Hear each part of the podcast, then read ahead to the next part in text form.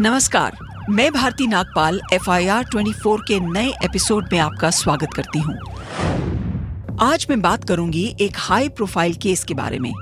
एक ऐसे केस के बारे में जिसमें पति ने पत्नी की शक के बिना पर हत्या कर दी और लाश को ठिकाने लगाने और सबूत मिटाने की नाकाम कोशिश की।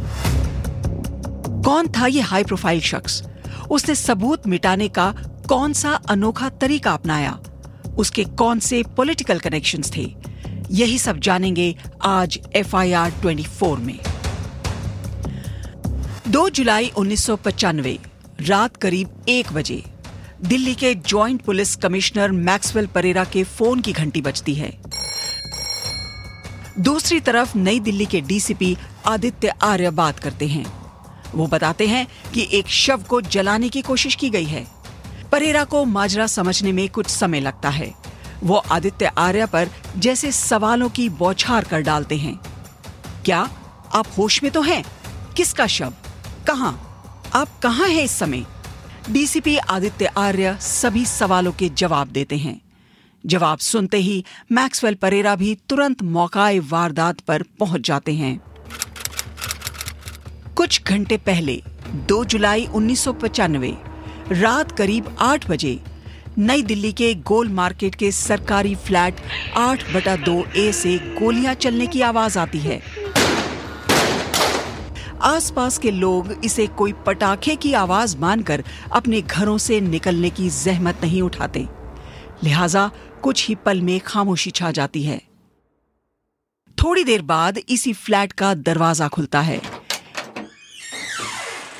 एक शख्स काले रंग के पॉलिथिन और चादर में लिपटा कोई भारी भरकम सामान घसीटता हुआ बाहर निकलता है। घर के बाहर खड़ी मारुति 800 की डिगी में सामान रखने के बाद वो शख्स गाड़ी तेज रफ्तार से भगाते हुए अंधेरे में गुम हो जाता है। करीब पंद्रह मिनट बाद वो लाश को लेकर निजामुद्दीन के यमुना ब्रिज पर पहुँच जाता है। पुल पर उतरकर वो शख्स पहले इधर उधर शक भरी निगाहों से देखता है। शायद वो उस सामान को पुल से नीचे फेंकने की फिराक में होता है, मगर उसे मौका नहीं मिलता। वो वापस गाड़ी में बैठता है और गाड़ी कनॉट प्लेस की ओर दौड़ाता है। कुछ ही देर में वो पहुँच जाता है अशोका रोड स्थित अशोक यात्री निवास के अंदर अपने बगिया रेस्टोरेंट में। ये शख्स कोई और नहीं। दिल्ली यूथ कांग्रेस का अध्यक्ष सुशील शर्मा है, जो अपनी पत्नी नैना साहनी की लाश को लेकर अपने ही रेस्टोरेंट में पहुँचता है। रात करीब साढ़े दस बजे सुशील रेस्टोरेंट पहुंचकर गाड़ी में बैठे बैठे अपने मैनेजर केशव को बुलाता है और उसे रेस्टोरेंट खाली करवाने को कहता है। कुछ ही देर में रेस्टोरेंट बंद कर दिया जाता है। वहाँ के स्टाफ को भी 25-25 रुपए देकर फ़ौरन घर जाने को कह दिया जाता है। रेस्टोरेंट की सारी बत्तियाँ बुझा दी जाती हैं, लेकिन तंदूर को नहीं बुझाया जाता। वो अभी भी जल रहा होता है। सुशील केशव की मदद से नैना साहनी की लाश को गाड़ी से बाहर निकालता है और उसे धधकते तंदूर के ऊपर रख देता है। सुशील नैना की लाश को जलाकर सारे सबूत जो मिटा देना चाहता था। नैना का शव जलाने में दिक्कत आती है। सुशील केशव को मक्खन के चार स्लैब लाने को कहता है। नैना सानी के शव को तंदूर के अंदर रखकर नहीं, बल्कि तंदूर के ऊपर रखकर जलाया जाता है, जैसे चिता को जलाते हैं। रेस्टोरेंट से आग की लपटें निकलते देख फुटपाथ पर सो रही अनारो नाम की महिला चीखने लगती है। अनारो की चीख सुनकर पास में गश्त कर रहे दिल्ली पुलिस के सिपाही रेस्टोरेंट पहुँचते हैं और सच्चाई सामने आती है। कौन था वो पुलिस वाला, जिसने सबसे पहले नैना साहनी की लाश को जलते देखा था? उसे केस की वजह से क्या क्या झेलना पड़ा? कौन देता था उसे जान से मारने की धमकी? ये सब जानेंगे हम F I R twenty four में। उस रात 11 बजे हवलदार अब्दुल नजीर कुंजू और होमगार्ड चंदरपाल जनपद पर गश्त लगा रहे होते हैं।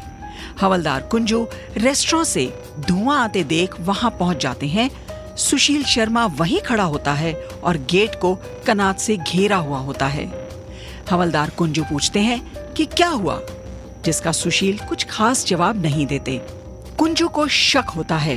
वो बगिया के पीछे की सात, आठ फीट की दीवार फांद कर अंदर जाते हैं और देखते हैं कि केशव आग को तेज कर रहा होता है और बल्ली से उसके अंदर उलट पुलट भी कर रहा होता है। कुंजू केशव से इसके बारे में पूछते हैं तो केशव कहता है कि पुराने पोस्टर जला रहे हैं। इतने में कुंजू को तंदूर से कुछ आतड़ियाँ बाहर आती दिखती हैं। पूछने पर सुशील कहता है कि बकरा भुना जा रहा है। कुंजू तंदूर के नज़दीक जाकर उसमें झांकते हैं और बल्ली से हिलाते हैं तो देखते हैं उसमें एक महिला की लाश चल रही होती है। सुशील शर्मा वहाँ से भाग निकलता है और कुंजू के हाथ लग जाता है manager Keshav.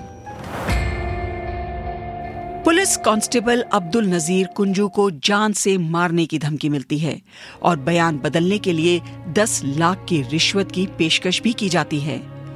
कुंजू को पुलिस प्रशासन की ओर से पाँच लाख का इनाम दिया जाता है।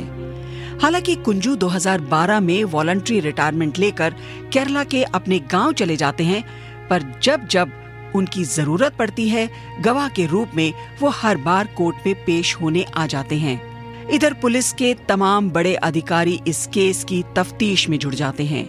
मामला इतना हाई प्रोफ़ाइल जो होता है।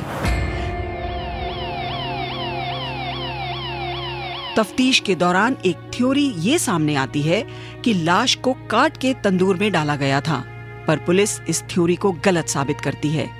पुलिस कोर्ट में साबित कर देती है कि नैना को पहले गोली से मारा गया था और लाश को तंदूर के ऊपर रखकर जलाया गया था, जैसे चिता पर रखा जाता है। नैना साहनी मर्डर की इन्वेस्टिगेशन को नाइन डेज़ वंडर कहा जाता है, क्योंकि नौ दिन बिना रुके पुलिस ने जिस तरह पूरे मामले को सुलझाया था, वो काबिल तारीफ़ था। फिर उस तफ्तीश में चाहे उस वक्त के एसएचओ और केस के इन्वेस्टिगेटिंग ऑफिसर निरंजन सिंह हो या नई दिल्ली के डीसीपी आदित्य आर्या हो जॉइंट कमिश्नर मैक्सवेल परेरा हो या पुलिस कमिश्नर निखिल कुमार सभी पुलिस अधिकारियों ने इन्वेस्टिगेशन में कोई कसर नहीं छोड़ी।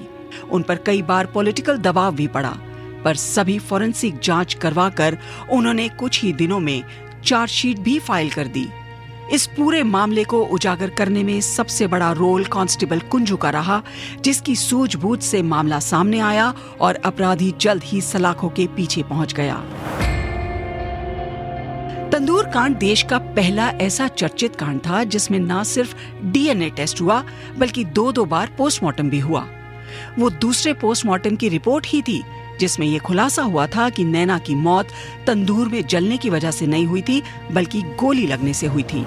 सुशील शर्मा मौकाए वारदात से भाग निकलता है। दिल्ली से भागकर पहले जयपुर जाता है और वहाँ से चेन्नई। चेन्नई में सुशील एंटिसिपेटरी बेल ले लेता है। पर जैसे ही उसे पता चलता है कि दिल्ली पुलिस उसकी बेल के खिलाफ अपील करने वाली है तो वो बेंगलोर जाकर सरेंडर करने की बात करता है। दिल्ली पुलिस की टीम मैक्सवेल परेरा की अगुवाई में बैंगलोर पहुँचती है और सुशील शर्मा का ट्रांजिट रिमांड लेकर उसे दिल्ली ले आती है। गिरफ्तारी के बाद सुशील शर्मा तंदूर कांड का हर एक सच पुलिस के सामने परोस देता है। सुशील नैना के अवैध संबंधों से नाराज़ होकर इस कत्ल को अंजाम देता है। इस पूरे मामले में पुलिस के सामने सबसे बड़ी चुनौती रहती है, सुशील शर्मा को अपने राजनीतिक संपर्क न इस्तेमाल करने देना। मामला इतना हाई प्रोफ़ाइल था कि जाँच के दौरान प्रधानमंत्री नरसिम्हा राव के आदेश पर भारत के तत्कालीन गृह सचिव पद्मना भैया खुद सुशील शर्मा और नैना साहनी के मंदिर मार्ग वाले फ्लैट का मुआयना करने पहुँच गए। खबरें ये भी चली कि नैना के कई बड़े बड़े वरिष्ठ राजनीतिज्ञों से कथित रूप से संबंध थे। जाँच पूरी होने तक ये मामला अखबार की सुर्खियों का हिस्सा रहा। उस वक्त विपक्ष में नेता रहे मदन लाल खुराना ने इस मामले को काफ़ी तुल दिया। क्योंकि नैना साहनी की पहचान नहीं हो पा रही थी, शिनाख्त के लिए पहली बार डीएनए टेक्निक और स्कल इमेजिंग टेक्निक का इस्तेमाल किया गया। सारी जाँच पड़ताल के बाद पुलिस ने 26 दिनों के अंदर अदालत में चार्जशीट दायर कर दी। 7 नवंबर 2003 को निचली अदालत ने सुशील शर्मा को फांसी की सजा सुनाई। लाश को जलाने के लिए केशव कुमार को सात साल की सजा सुनाई। बाद में 8 अक्टूबर 2013 को सुप्रीम कोर्ट ने इस सजा को उम्र कैद में बदल दिया। सुशील शर्मा अब तक तिहाड़ जेल में 23 साल काट चुका था। वो जेल में अब पुजारी का काम कर रहा था। तकरीबन 17 सालों में सुशील शर्मा को दो बार फांसी की सजा मिली और एक बार उम्र कैद। फ़िलहाल 23 साल जेल में रहने के बाद 21 दिसंबर 2018 को सुशील रिहा हो गया। यूथ कांग्रेस के नेता से तंदूर कांड का मुजरिम बनने तक की सुशील शर्मा की कहानी जितनी भयानक है, उतनी ही चौंकाने वाली भी। भारतीय अपराध जगत के इतिहास में तंदूर हत्याकांड को सबसे जघन्य और क्रूर अपराध की संज्ञा दी जाती है। इसका असर ऐसा था कि कुछ समय तक लोगों ने तंदूर में खाना तक बनाना छोड़ दिया था। आज के लिए बस इतना ही। सुनते रहिए F I R twenty four सिर्फ़ पॉडकास्ट ट्वेंटी फोर पर। आवाज़ सबकी।